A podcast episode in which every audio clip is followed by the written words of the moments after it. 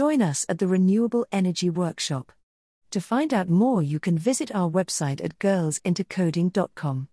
The workshop enables you to learn how to build a renewable energy generator, make a wind turbine and solar energy generator, write code to feed power to the grid and watch as it powers our houses, compete with other participants to see who can generate the most.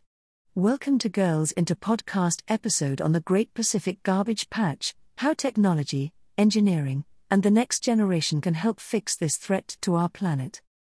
Did you know that there is a mass of rubbish in the ocean so big you can see it from space?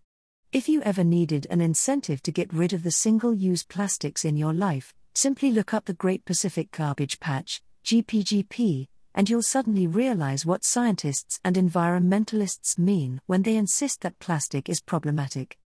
Let's take a look at why it's such a bad idea to let our seas get clogged up with garbage, and how tech education and a move to a circular economy could be big steps in the ocean cleanup and a shift towards true sustainability.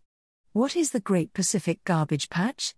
The Great Pacific Garbage Patch is a huge, swirling mass of marine debris between Hawaii and California. In 2022, it's been estimated that 80% of this rubbish actually starts out on land, with the other 20% generated by leisure boats, fishing boats, and other maritime vehicles. The mass changes over time, though, as back in 2018 a study showed that around 46% of the mass was fishing nets lost or abandoned by trawlers and other fishing vessels. This same study also showed that the GPGP was accumulating plastic at an exponential rate.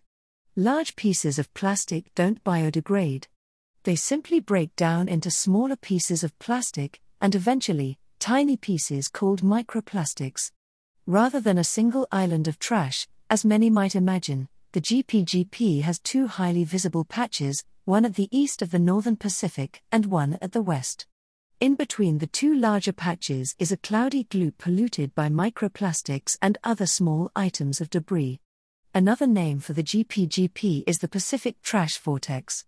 This vortex is where warm and cool currents collide, essentially sucking in trash from surrounding areas of ocean. Why is the Great Pacific Garbage Patch such a big problem? What we can see of the GPGP might barely be scratching the surface.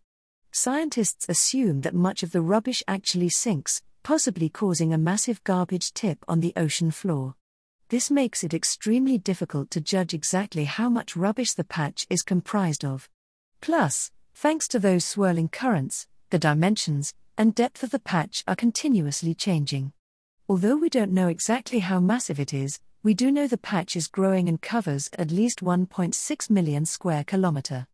This much plastic in the ocean is dangerous because middle dot marine life confuses plastic for food, leading to malnutrition or injury. Middle dot plastic is also toxic for surface feeders like birds.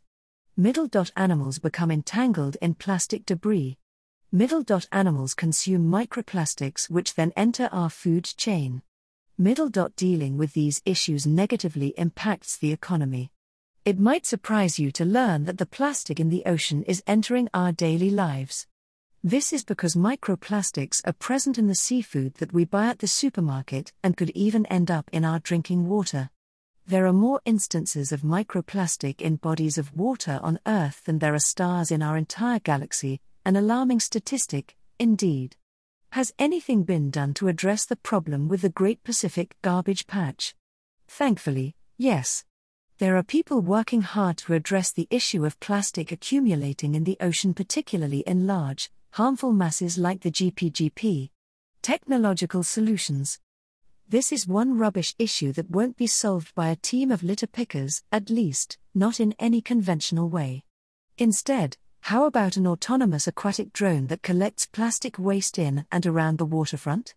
This could help prevent the masses of waste that wash up on the shores of Hawaii and other Pacific coastal areas. A circular economic solution.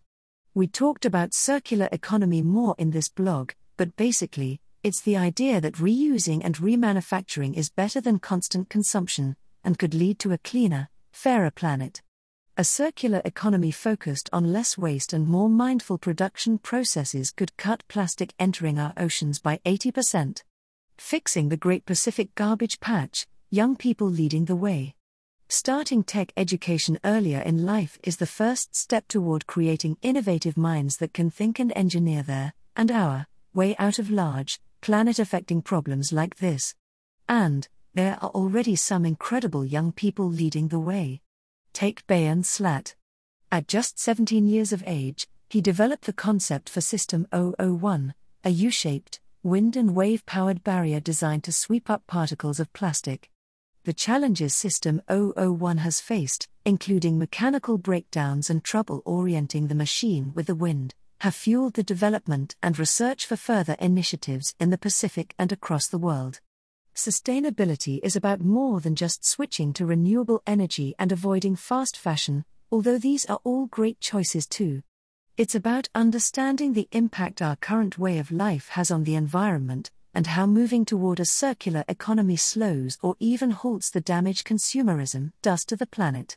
Tech education combined with a passion for forward thinking and change could be the key factors in eventually fixing global issues like the Great Pacific Garbage Patch.